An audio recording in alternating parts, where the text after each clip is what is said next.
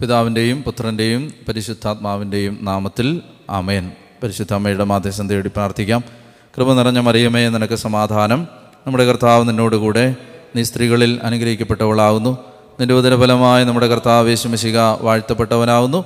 പരിശുദ്ധ മറിയമേ തമ്പുരാന്റെ അമ്മയെ പാപികളായ ഞങ്ങൾക്ക് വേണ്ടി എപ്പോഴും എപ്പോഴും ഞങ്ങളുടെ മരണസമയത്തും തമ്പുരാനോട് അപേക്ഷിച്ചു വരണമേ. ആമേൻ. പിതാവിന്റെയും പുത്രന്റെയും പരിശുദ്ധാത്മാവിന്റെയും നാമത്തിൽ ആമേൻ.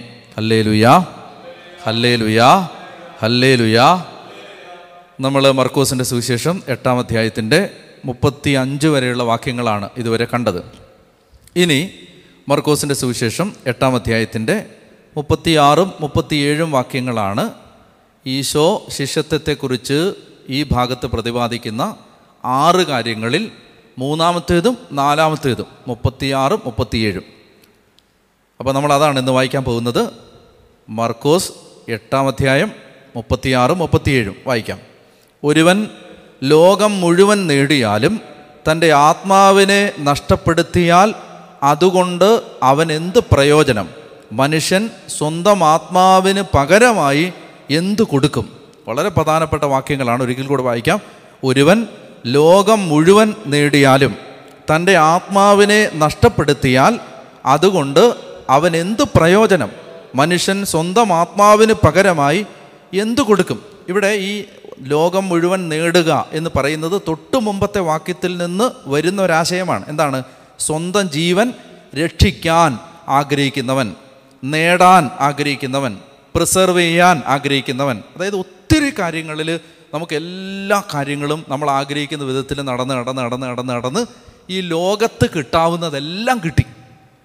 എല്ലാം നമ്മൾ ആഗ്രഹിച്ച പോലെ എല്ലാം നടക്കുകയാണ്. അപ്പോൾ അതെല്ലാം നമ്മൾ ആ വഴിക്ക് തന്നെ സ്വീകരിച്ച് ലോകം മുഴുവൻ നേടി. കർത്താവ് പറയുകയാണ് പക്ഷെ ആത്മാവ് നഷ്ടപ്പെട്ടാൽ എന്ത് പ്രയോജനം? ഇവിടെ ശരിക്കും പറഞ്ഞാലേ ഇപ്പം നമ്മൾ മനുഷ്യരെല്ലാം ഓപ്പറേറ്റ് ചെയ്യുന്നത് ഒരു പ്രിൻസിപ്പിളിലാണ്. ആ പ്രിൻസിപ്പിൾ എന്നറിയാം? Utility principle. അത്ര നല്ലൊരു പ്രിൻസിപ്പിൾ അല്ല. എങ്കിലും മനുഷ്യൻ എപ്പോഴും എല്ലാ കാര്യങ്ങളും ഞാൻ ഈ വചനം പഠിപ്പിക്കാൻ തുടങ്ങിയ കാലത്ത് ഞാൻ എന്റെ മനസ്സിൽ രൂപപ്പെടുത്തിയ ഒരു ചിന്ത എപ്പോഴും ഇങ്ങനെ ഇങ്ങനെയായിരുന്നു. എന്താ വെച്ചാൽ ഈ മനുഷ്യനിപ്പോൾ എന്ത് കാര്യം ചെയ്താലും അത് എന്തിനാണ് ചെയ്യുന്നത്? അത് ചെയ്തതുകൊണ്ട് എന്താണ് നിനക്ക് ഗുണം? ഇത് പറഞ്ഞു കൊടുക്കണം. ഞാൻ അങ്ങനെ ഒരു പാറ്റേൺ എപ്പോഴും എന്റെ മനസ്സിലുണ്ടായിരുന്നു. അതായത് ദൈവത്തെ ആരാധിക്കുക. ആരാധിക്കുന്നത് എന്തിനാണ്? അതുകൊണ്ട് എന്ത് ഗുണം? ഇങ്ങനെ പറഞ്ഞാൽ മനുഷ്യൻ പെട്ടെന്ന് സ്വീകരിക്കും. മനസ്സിലായില്ലേ? നമ്മൾ മനുഷ്യന് ഒരു അത് അതുകൊണ്ട് നിനക്ക് ഗുണമുണ്ടാ. എന്ന് പറഞ്ഞാൽ മനുഷ്യൻ എന്തും ചെയ്യും? ഇപ്പോൾ നമ്മൾ ശ്രദ്ധിച്ചിട്ടില്ലേ? ഇപ്പോൾ ഭയങ്കര മല കയറുക മുട്ടയിലഴയുക ഇതെല്ലാം മനുഷ്യർ ചെയ്യുന്നത് നിത്യജീവന് വേണ്ടിയാണെന്ന് അച്ഛൻ വിചാരിക്കുന്നുണ്ടോ? അതായത് കൊച്ചിന്റെ കല്യാണം നടക്കാനുണ്ട് പിന്നെ കുറച്ച് ജോലി കിട്ടാനുണ്ട് അത് അവിടെ പോകാനുണ്ട്. ഈ ലോകത്തിലെ കാര്യങ്ങൾക്ക് വേണ്ടിയാണ് ഇത്രയും കിടന്ന് കഷ്ടപ്പെടുന്നത്. ഇപ്പോൾ ഇവിടെ പ്രാർത്ഥിക്കാനൊക്കെ വരുന്ന ആളുകളോട് നമ്മൾ പറയുകയാണെന്ന് വെച്ചാൽ ഉദാഹരണത്തിന് നിങ്ങൾ ഈ ഇവിടെ കുരിശിന്റെ മുമ്പിലെ മെറ്റിലയിൽ ഒരു പതിനേഴ് ദിവസം വന്ന് മുട്ടയിൽ നിന്ന് പ്രാർത്ഥിക്കുക ഇത് നടക്കുന്നു പറഞ്ഞാൽ കറക്റ്റായിട്ട് വരും. പതിനേഴ് ദിവസവും വരും. കാരണം മനുഷ്യന് എങ്ങനെയെങ്കിലും ഈ കാര്യങ്ങളിൽ ഒരു വ്യത്യാസം വന്നാൽ മതി. കുറ്റമൊന്നുമല്ല. എല്ലാവരും അങ്ങനെയാണ് അപ്പോൾ മനുഷ്യൻ ഓപ്പറേറ്റ് ചെയ്യുന്ന പ്രിൻസിപ്പിൾ എപ്പോഴും യൂട്ടിലിറ്റി പ്രിൻസിപ്പിളാണ് നല്ല പ്രിൻസിപ്പിൾ അല്ല എങ്കിലും നമ്മളത് മനസ്സിലാവും മനുഷ്യന്റെ സൈക്കോളജി എപ്പോഴും അങ്ങനെയാണ് അതായത് എന്ത് കാര്യം ചെയ്യുമ്പോഴും ഇപ്പം നിങ്ങൾ ഇവിടെ വന്നിരിക്കുമ്പോൾ ഇത് ഒരു ഞാൻ പറഞ്ഞുകൊണ്ട് വേണേൽ വന്നിരിക്കാം. അല്ലെങ്കിൽ ഇത് ഇതെനിക്ക് കുറച്ചുകൂടെ വചനം പഠിക്കാം. എനിക്ക് വചനം പഠിച്ചാൽ എനിക്ക് കുറച്ചുകൂടെ വചനം പഠിക്കാം. അതിനകത്തൊരു യൂട്ടിലിറ്റി ഉണ്ട്. നമുക്കൊരു അതിൽ നിന്ന് കിട്ടുന്ന ഒരു പ്രോഫിറ്റ് ഉണ്ട്. തെറ്റൊന്നുമില്ല അതിനകത്ത്. ഇവിടെ ഈശോ ഈ യൂട്ടിലിറ്റി പ്രിൻസിപ്പിളിനെ ഒരു ഹയർ ലെവലിൽ അപ്ലൈ ചെയ്യുകയാണ് ഈ സെന്റൻസിൽ ഈ യൂട്ടിലിറ്റി പ്രിൻസിപ്പിളിനെ ഒരു ഉയർന്ന നിലവാരത്തിൽ അപ്ലൈ ചെയ്യുകയാണ് കർത്താവ് പറയാണ് നിങ്ങൾ വിചാരിക്കും നിങ്ങളെന്താ വിചാരിക്കാൻ പോണേ? അതായത് ഇതൊക്കെ ചെയ്താൽ ഞങ്ങൾക്ക് എന്ത് കിട്ടും? അല്ലെ ഞങ്ങളിതൊക്കെ എന്തിനു ചെയ്യണം? എല്ലാവരും ജീവിക്കുന്നവർ ജീവിച്ചാൽ പോരെ? ഇപ്പോൾ എല്ലാവരും ഇങ്ങനെ ഇങ്ങനെയൊക്കെ ആണോ ജീവിക്കുന്നത്? ഇപ്പോൾ എല്ലാവരും അങ്ങ് മനുഷ്യരെ ഈ ലോകത്ത് എല്ലാവരും ജീവിക്കുന്ന പോലെ നമ്മൾ വലിയ ഉപദ്രവം ചെയ്യാതൊക്കെ ജീവിച്ച് പോയാൽ പോരെ. ഇങ്ങനെ ഇത്രയും കിടന്ന് ഇത്രയും പ്രാർത്ഥിക്കേണ്ട ആവശ്യമുണ്ടോ? ഇത്രയും അങ്ങ് ഏകാഗ്രമായിട്ട് ജീവിക്കേണ്ട കാര്യമുണ്ടോ? നമുക്ക് കുറച്ച് കൂളായിട്ടൊക്കെ ജീവിച്ചാൽ പോരെ. ഇങ്ങനെ ഒരു സെൻസ് എപ്പോഴും മനുഷ്യന്റെ മനസ്സിൽ വരാറില്ലേ? തീർച്ചയായിട്ടും വരാറുണ്ട്. അപ്പോൾ അങ്ങനെ വരുമ്പോൾ നമ്മൾ മനസ്സിലാക്കിയിരിക്കേണ്ട ഒരു സംഗതി ഈ യൂട്ടിലിറ്റി പ്രിൻസിപ്പിൾ കർത്താവ് പറയാണ് നീ ഇത് വെറുതെ ചെയ്യണ്ട. ഈ ചെയ്യുന്നതിനൊരു ഗുണമുണ്ട്. ആ ഗുണമാണ് പറയാൻ പോകുന്നത്. അപ്പോൾ ഈ വാണിജ്യത്തിൽ ഉപയോഗിക്കുന്ന ചില വാക്കുകളാണ് കർത്താവ് ഇവിടെ ഉപയോഗിക്കുന്നത്. അതായത് നമ്മുടെ കോമേഴ്സിൽ ഉപയോഗിക്കുന്ന വാക്കുകളാണ്. എന്തൊക്കെയാണ്? ഞാൻ ഇംഗ്ലീഷ് വായിക്കാം. അപ്പോൾ കുറച്ചുകൂടെ മലയാളം അത്രയും ക്ലിയർ അല്ല. ഇംഗ്ലീഷ് വായിക്കാം. ഒന്നാമത്തെ കാര്യം എന്ന് പറഞ്ഞാൽ പ്രോഫിറ്റ് ലാഭം. രണ്ടാമത്തേത് ഗെയിൻ നേട്ടം. മൂന്നാമത്തേത് ഫൊർഫീറ്റ് നഷ്ടപ്പെടുത്തുക. നാലാമത്തേത് എക്സ്ചേഞ്ച് പകരം വെക്കുക. പകരം എക്സ്ചേഞ്ച് ഇതെല്ലാം ഈ വാണിജ്യത്തിൽ ഉപയോഗിക്കുന്ന വാക്കുകളാണ്. ഈ വാക്കുകളെല്ലാം തന്നെ കോമേഴ്സിലെ വാക്കുകളാണ്. അതായത് കർത്താവ് ഈ യൂട്ടിലിറ്റി പ്രിൻസിപ്പിളിന്റെ ഒരു ലെവലിലാണ് ഇത് ഓപ്പറേറ്റ് ചെയ്യുന്നത്. കർത്താവ് പറയുകയാണ് വാക്യം നമുക്ക് ഒരിക്കലും വായിക്കാം. ഒരുവൻ ലോകം മുഴുവൻ നേടിയാലും സ്വന്തം ആത്മാവിനെ നഷ്ടപ്പെടുത്തിയാൽ അതുകൊണ്ട് അവൻ എന്ത് പ്രയോജനം? പ്രയോജനം എന്ന വാക്കല്ല പ്രോഫിറ്റ് എന്ന വാക്കാണ്. എന്ത് ലാഭം എന്നാണ്. ശരിക്കും എന്ത് ലാഭം എന്നാണ്? പ്രോഫിറ്റാണ് അല്ലേ? വാട്ട് പ്രോഫിറ്റ് അവൻ എന്ത് ലാഭം? ഇത് കിട്ടിയോണ്ട് എന്ത് എന്ത് ലാഭം? നിനക്ക് എന്ത് നേട്ടം എന്നർത്ഥമാണ്. പ്രയോജനം എന്ന് പറയുമ്പോൾ അത്ര പോരാ വാക്ക്. നിനക്ക് എന്ത് ലാഭം? നിനക്ക് എന്ത് നേട്ടം? ഇത് ഈ ലോകം മുഴുവൻ നേടിയാൽ ആത്മാവിനെ നഷ്ടപ്പെടുത്തിയാൽ ഇനി ഗെയിൻ എന്താണ്? ലോകം മുഴുവൻ നേടിയാലും നേടുക. ലോകം മുഴുവൻ ഗെയിൻ ചെയ്താലും. ഫൊർഫീറ്റ് ആത്മാവിനെ നഷ്ടപ്പെടുത്തിയാൽ എക്സ്ചേഞ്ച് ആത്മാവിന് പകരമായി എന്ത് കൊടുക്കും? ഈ വാക്കുകളെല്ലാം അവിടെ വരുന്നുണ്ട്. ആ നാല് വാക്കുകൾ ഞാൻ എടുത്തു പറഞ്ഞതേ ഉള്ളൂ. പ്രോഫിറ്റ് ഗെയിൻ ഫോർഫിറ്റ് എക്സ്ചേഞ്ച് എന്നിട്ട് കർത്താവ് പറയുകയാണ് ഇങ്ങനെ ഒരു ജീവിതശൈലി അനുവർത്തിച്ചത് കൊണ്ട് ഇപ്പം ഈശോ പറഞ്ഞ പോലെ തന്നെ തന്നെ ഡിസോൺ ചെയ്ത് സ്വന്തം ജീവൻ നഷ്ടപ്പെടുത്തി കുരിശൊക്കെ എടുത്ത് ഇച്ചിരി പ്രയാസപ്പെട്ട് പലതും വേണ്ടാന്ന് വെച്ച് അവകാശവാദങ്ങളൊക്കെ വേണ്ടാന്ന് വെച്ച് ജീവിച്ചാൽ എന്താ ഇതിന്റെ ഗെയിൻ? നീ നിന്റെ ആത്മാവിനെ നേടും. എന്നിട്ട് കർത്താവ് പറയുകയാണ് ആത്മാവ് നഷ്ടപ്പെടുന്നതാണ് ഒരു മനുഷ്യന് സംഭവിക്കാവുന്ന ഏറ്റവും വലിയ നഷ്ടം. ആത്മാവ് നഷ്ടപ്പെടുന്നതാണ്. ഇതൊരിക്കലും ഈ ജീവിക്കുന്ന കാലത്ത് ഒരു മഹാഭൂരിപക്ഷത്തിനും മനസ്സിലാവില്ല. എളുപ്പത്തിൽ രക്ഷപ്പെടുമെന്ന് വിചാരിച്ചിരിക്കുന്ന അനേക ആളുകൾ നമ്മുടെ ഇടയിലുണ്ട്. എളുപ്പത്തിൽ രക്ഷപ്പെടുമായിരുന്നെങ്കിൽ ഈശോ കുരിശിൽ മരിക്കില്ലായിരുന്നു. എളുപ്പത്തിൽ രക്ഷപ്പെടുമായിരുന്നെങ്കിൽ അപ്പസ്തോലന്മാർ രക്തസാക്ഷികളാവില്ലായിരുന്നു. എളുപ്പത്തിൽ രക്ഷപ്പെടാമായിരുന്നെങ്കിൽ രണ്ടായിരം വർഷത്തെ പുരാതന പാരമ്പര്യമുള്ള തിരുസഭയിൽ പ്രായച്ചിത്വത്തിന്റെയും പരിത്യാഗത്തിന്റെയും സഹനത്തിന്റെയും ജീവിതം ബോധപൂർവം തിരഞ്ഞെടുക്കുന്ന ലക്ഷക്കണക്കിന് മനുഷ്യർ ഉണ്ടാകില്ലായിരുന്നു. എങ്കിൽ അവർ ഈ സ്പോയിൽ ചെയ്യുകയാണ് ലൈഫ് വെറുതെ കളയുകയാണ്. അപ്പോൾ ഒരു കാര്യം നമ്മുടെ മനസ്സിൽ നല്ല ക്ലിയർ ആയിരിക്കണം. ആത്മാവിന്റെ നിത്യരക്ഷ അത്ര എളുപ്പമല്ല. അതിന് നല്ല ഒരു സങ്കീർത്തന ഭാഗമുണ്ട്. നാൽപ്പത്തി ഒമ്പതാം സങ്കീർത്തനം ഏഴ് മുതൽ ഒമ്പത് വരെ വാക്യങ്ങൾ. അതൊരു വളരെ പ്രധാനപ്പെട്ട ശരിക്കും പറഞ്ഞാൽ നല്ലപോലെ മനസ്സിൽ ഫെമിലിയർ ആവേണ്ട വാക്യങ്ങളിലൊന്നാണ് പുതിയ നിയമത്തിലെ രക്ഷയെ സംബന്ധിക്കുന്ന വലിയൊരു വാക്യമാണത്. സങ്കീർത്തനം നാൽപ്പത്തി ഒമ്പത് ഏഴും എട്ടും ഒൻപതും. സങ്കീർത്തനം നാൽപ്പത്തൊമ്പത് ഏഴും എട്ടും ഒൻപതും. വായിച്ചേ തന്നെ തന്നെ വീണ്ടെടുക്കാനോ സ്വന്തം ജീവന്റെ വില ദൈവത്തിന് കൊടുക്കാനോ ആർക്കും കഴിയുകയില്ല. ജീവന്റെ വിടുതൽ വില വളരെ വലുതാണ്. എത്രയായാലും അത് തികയില്ല. എന്നേക്കും ജീവിക്കാനോ പാതാളം കാണാതിരിക്കാനോ കഴിയുന്നതെങ്ങനെ? ഉണ്ടോ? തന്നെ തന്നെ വീണ്ടെടുക്കാനോ സ്വന്തം ജീവന്റെ വില ദൈവത്തിന് കൊടുക്കാനോ ആർക്ക്? കാരണം അത്രയ്ക്ക് വലുതാണ് ആത്മാവിന്റെ വീണ്ടെടുപ്പ് വില. അത്രയ്ക്ക് വലുതാണ് ആത്മാവിന്റെ വില. ജീവന്റെ വിടുതൽ വില വളരെ വലുതാണ്. എത്രയായാലും അത് തികയില്ല.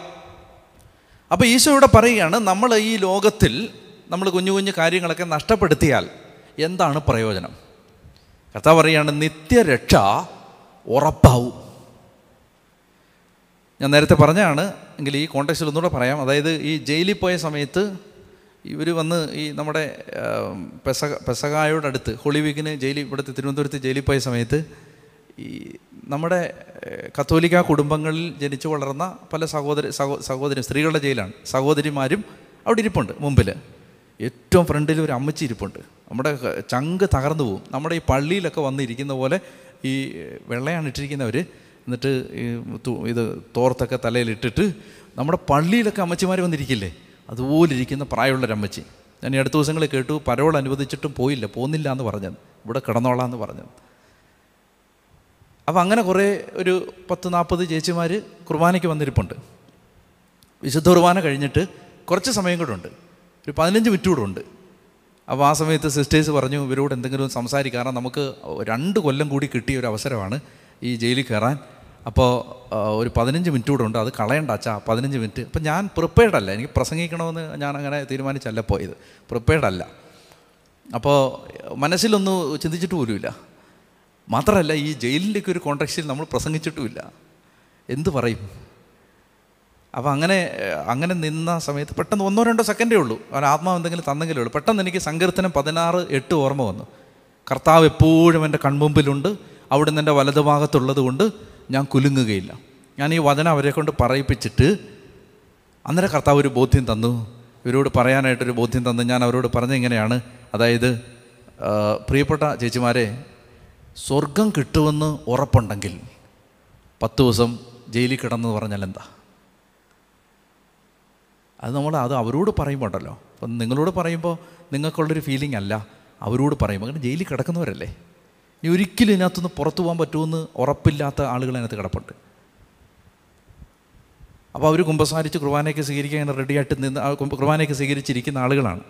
അപ്പം ഞാൻ പറഞ്ഞു നിങ്ങളുടെ നിത്യജീ നിങ്ങൾ നന്നായിട്ട് കുമ്പസാരിച്ചു. ഞാൻ അവരെ കുമ്പസാരിപ്പിച്ചിട്ടാണ് കുർബാന ചൊല്ലി അപ്പം നിങ്ങൾ നന്നായിട്ട് കുമ്പസാരിച്ചു. നിങ്ങൾ നന്നായിട്ട് കുമ്പസാരിച്ചിട്ട് പാപങ്ങളെല്ലാം ഏറ്റു പറഞ്ഞിട്ട് ഇപ്പോൾ വിശുദ്ധ കുർബാനയെ സ്വീകരിച്ചു. നിത്യരക്ഷയുടെ ഉറപ്പ് നേടി. നിത്യത ഉറപ്പായി. ഈശോ അങ്ങനെയല്ലേ പറഞ്ഞു എന്റെ ശരീരം ഭക്ഷിക്കുകയും എന്റെ രക്തം പാനം ചെയ്യുകയും ചെയ്യുന്നവന് നിത്യജീവനുണ്ട്. അപ്പം നിങ്ങൾ പാവങ്ങളെക്കുറിച്ച് അനുദപിച്ചു. തെറ്റ് ചെയ്തവരാണെങ്കിലും തെറ്റ് അംഗീകരിക്കുന്നു. തെറ്റാണെന്ന് മനസ്സിലായി.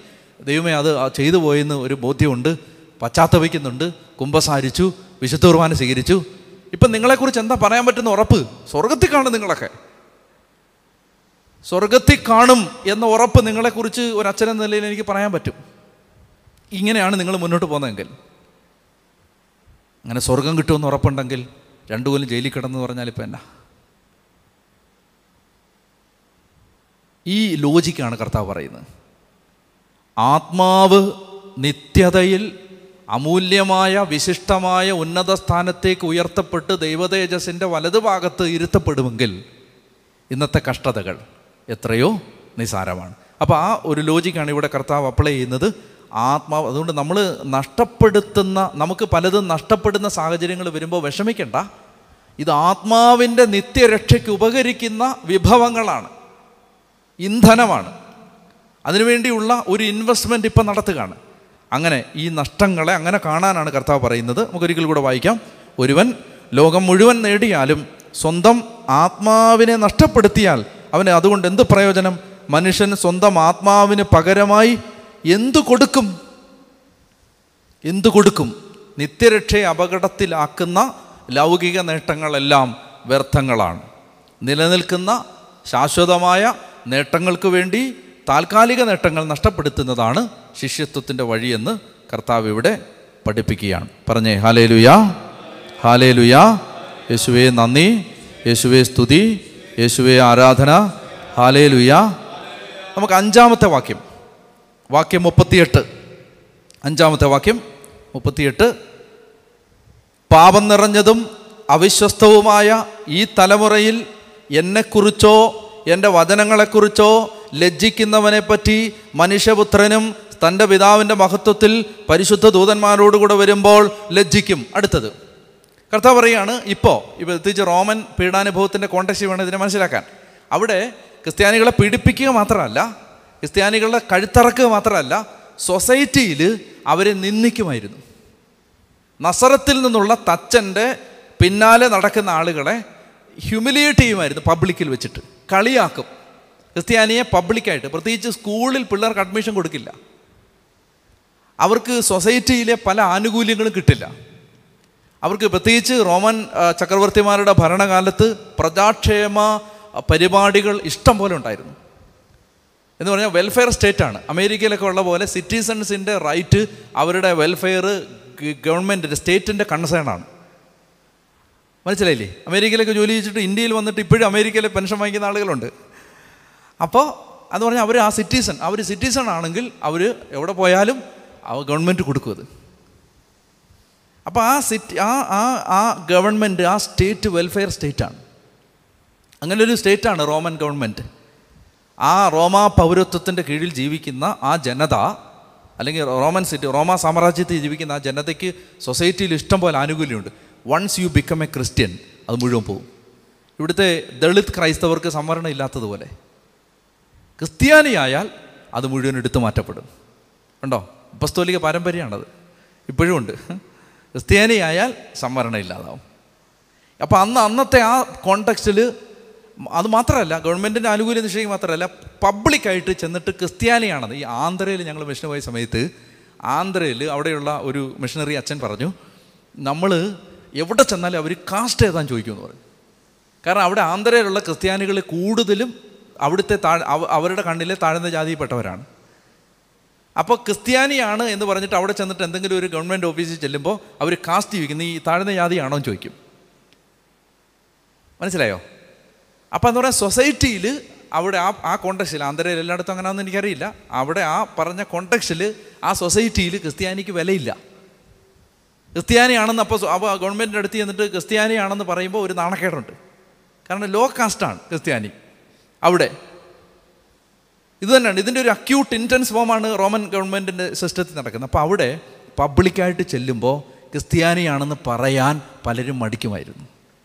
ഈ പശ്ചാത്തലത്തിലാണ് മർക്കോസ് പറയുന്നത് എന്നെ പ്രതിയോ? എന്റെ സുവിശേഷത്തെ പ്രതിയോ? നിങ്ങൾ എന്തു ചെയ്യും? ലജ്ജിച്ചാൽ മനുഷ്യപുത്രൻ പിതാവിന്റെ മഹത്വത്തിൽ വരുമ്പോൾ ലജ്ജിക്കും. സി നമ്മൾ ഇപ്പോൾ നമ്മൾ ലോഹയിട്ട് പോകാമെന്ന് വെച്ചോ. നമ്മൾ ലോകയിട്ട് പോകുന്ന സമയത്ത് ഇപ്പോൾ അച്ഛനാണ് എന്ന് പറയാൻ അച്ഛനാണ് എന്ന് സമ്മതിക്കാൻ നമുക്ക് ബുദ്ധിമുട്ടുണ്ടായാൽ എന്ത് സംഭവിക്കും? മഹത്വത്തിൽ പിതാവിന്റെ മഹത്വത്തിൽ അവൻ എഴുന്നള്ളി വരുന്നൊരു ദിവസമുണ്ട്. അന്ന് അവൻ നമ്മളെക്കുറിച്ച് ലജ്ജിക്കും. മാറി നിൽക്കാൻ പറയും.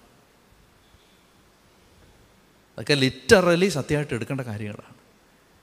യേശുവിനെ അക്നോളജ് ചെയ്യാൻ നമ്മൾ മടി കാണിച്ചാൽ. കർത്താവ് നമ്മളെ ഏറ്റുപറയാൻ മടി കാണിക്കും. അപ്പോൾ കർത്താവ് പറയാണ് അപ്പോൾ ഇതെല്ലാം ചെയ്യേണ്ടത് ഇന്നത്തെ ജീവിതം ഓർത്തിട്ടല്ല നാളത്തെ ജീവിതം ഓർത്തിട്ടാണ്. എന്നെ പ്രതിയോ പാപം നിറഞ്ഞതും അവിശ്വസ്തവുമായി തലമുറയിൽ അതാ റോമ സാമ്രാജ്യത്തിന്റെ പശ്ചാത്തലത്തിൽ പറയുകയാണ് പാപം നിറഞ്ഞതും അവിശ്വസ്തതുമായ ഒരു ലോകത്തിലെ ലോക ജനതയുടെ ഇടയിൽ ക്രിസ്ത്യൻ എന്ന് പറയാൻ നിനക്ക് മടിയുണ്ടോ? രണ്ട് ഉദാഹരണങ്ങൾ നമുക്ക് കാണാൻ പറ്റും. ചില ആളുകൾ അവരുടെ ഓഫീസിൽ ബൈബിൾ വെച്ചിട്ടുണ്ട് ടേബിളിന്റെ പുറത്ത്. എനിക്കറിയാം. ഇഷ്ടംപോലെ ആളുകളെ അറിയാം. എന്നാൽ ക്രിസ്ത്യാനിയാണ് എന്ന് ഒരു തരത്തിലും സമ്മതിക്കാതെ ക്രിസ്ത്യാനിയാണ് എന്ന ആ സത്യം അംഗീകരിക്കാതെ സമൂഹത്തിന്റെ കൈയടിക്ക് വേണ്ടി ജീവിക്കുന്ന ആളുകളും ഉണ്ട്.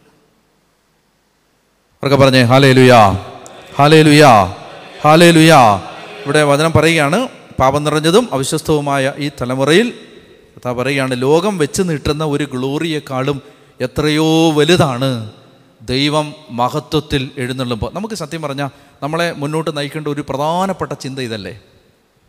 ഒരിക്കൽ അവൻ വാനമേഘങ്ങളിൽ എഴുന്നള്ളി വരും. ഈ വെളിപാടിൽ ഇരുപത്തിരണ്ടാം അധ്യായത്തിൽ പന്ത്രണ്ടാമത്തെ വാക്യം. വായിക്കണ്ട കേട്ടാൽ മതി. ഇതാ ഞാൻ വേഗം വരുന്നു. അടുത്ത വാക്യം എന്താ അറിയോ? എന്റെ സമ്മാനവും ഞാൻ കൊണ്ടുവരുന്നുണ്ട്.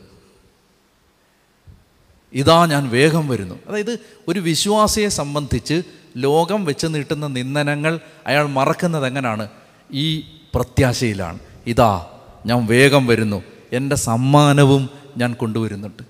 കഥ പറയാണ് ആ ഉയർന്ന പ്രതിഫലത്തെ ലക്ഷ്യം വെച്ച് ഇത് സഹിക്കുക ആ യൂട്ടിലിറ്റി പ്രിൻസിപ്പിൾ അപ്ലൈ ചെയ്യേ. ഇതിന് കിട്ടും ഇതിന് ഒരു പ്രതിഫലമുണ്ട്. ഇതിന് ദൈവം സമ്മാനം തരുന്നൊരു ദിവസമുണ്ട് അല്ലേ? വെളിപാടിൽ നല്ല ഒരു വാക്യം അത് വായിച്ച് നമുക്ക് ഈ സെഷൻ അവസാനിപ്പിക്കാം. അതായത് വെളിപാട് പുസ്തകം ഒന്നാം അധ്യായത്തിൽ കർത്താവിന്റെ ആ രണ്ടാം വരവിനെക്കുറിച്ച് മഹത്വത്തിൽ എഴുന്നള്ളതിനെക്കുറിച്ച് പറയുന്നുണ്ട്. വെളിപാട് ഒന്നാം അധ്യായം ആറാമത്തെ വാക്യം. നമ്മെ സ്നേഹിക്കുകയും സ്വന്തം രക്തത്താൽ നമ്മെ പാപത്തിൽ നിന്ന് മോചിപ്പിക്കുകയും സ്വപിതാവായ ദൈവത്തിന്റെ രാജ്യവും പുരോഹിതരുമാക്കുകയും ചെയ്തവന് മഹത്വവും പ്രതാപവും എന്നേക്കും ഉണ്ടായിരിക്കട്ടെ. ഏഴാമത്തെ വാക് ഉറക്കെ വായിച്ചേ. ഇതാ അവൻ മേഘങ്ങളുടെ അകമ്പടിയോടെ ആഗതനാകുന്നു. ഓരോ മിഴിയും അവിടുത്തെ കാണും. അവനെ കുത്തി മുറിവേൽപ്പിച്ചവരും അവനെ പ്രതി മാറത്തടിച്ച് വിലപിക്കുന്ന ഭൂമിയിലെ സർവഗോത്രങ്ങളും അവനെ ദർശിക്കും. ഇതൊരു ഇതാണ് ക്രിസ്ത്യൻ ഹോപ്പ്. ഇതാണ് ക്രിസ്ത്യാനിയുടെ പ്രത്യാശ. എന്താണ്? ഒരിക്കൽ അവൻ സമ്മാനവുമായി വരും. ഇതൊന്നും വെറുതെ ഒരു മിത്തായിട്ട് കാണരുത്. ഇതൊക്കെ അവൻ സമ്മാനവുമായിട്ട് വരും. അപ്പോൾ അതാണ് ഈ ആ അഞ്ചാമത്തെ വാക്യം. എന്ത്? ഈ ശിഷ്യത്വത്തെക്കുറിച്ചുള്ള അഞ്ചാമത്തെ വാക്യം. അവസാനത്തിലൂടെ പറഞ്ഞിട്ട് നമുക്ക് ആ സെഷൻ അവസാനിപ്പിക്കാം. ഒമ്പതാം അധ്യായത്തിന്റെ ഒന്നാം വാക്യമാണ്. മർക്കോസ് ഒൻപതാം അധ്യായം ഒന്നാം വാക്യമാണ് ശിഷ്യത്വത്തെക്കുറിച്ച് ഈശോ ഈ ഭാഗത്ത് പഠിപ്പിക്കുന്ന അവസാനത്തെ ആറാമത്തെ വാക്യം. മർക്കോസ് ഒൻപതാം അധ്യായത്തിന്റെ ഒന്നാമത്തെ വാക്യം. അല്പം കൺഫ്യൂസിംഗ് ആയ ഒരു വാക്യമാണ്. നമുക്ക് വേഗം പറഞ്ഞു പോകാം. അവൻ അവരോട് പറഞ്ഞു ദൈവരാജ്യം ശക്തിയോടെ സമാഗതമാകുന്നത് കാണുന്നത് വരെ മരിക്കുകയില്ലാത്ത ചിലർ ഇവിടെ നിൽക്കുന്നവരിലുണ്ടെന്ന് സത്യമായി ഞാൻ നിങ്ങളോട് പറയുന്നു. അതായത് ശിഷ്യത്വത്തെക്കുറിച്ചുള്ള അവസാന വാക്യമാണിത്. അതായത് ഇതെല്ലാം ചെയ്യുമ്പോൾ ഇതിന്റെ പ്രതിഫലം ഒന്നാമത്തെ പ്രതിഫലം കർത്താവ് സമ്മാനം കൊണ്ട് തരും. രണ്ടാമത് അത് വരാനുള്ള കാലത്തുള്ള പ്രതിഫലമാണ്. ഇപ്പോൾ ഒരു പ്രതിഫലമുണ്ട്. അതാണ് ഈ അവസാനത്തെ വാക്യം. എന്താണെന്നറിയാം power of the kingdom experience ചെയ്യാൻ പറ്റും. ദൈവരാജ്യത്തിന്റെ ശക്തി കാണാൻ പറ്റും. മനസ്സിലായി? ഈ ശിഷ്യത്വത്തിന്റെ വഴിയെ യാത്ര ചെയ്യുന്നവർക്ക് ഇപ്പോൾ ഈ ജീവിതത്തിൽ മരിക്കുന്നതിന് മുമ്പ് എന്നാണ് വാക്കത്തിന്റെ അർത്ഥം.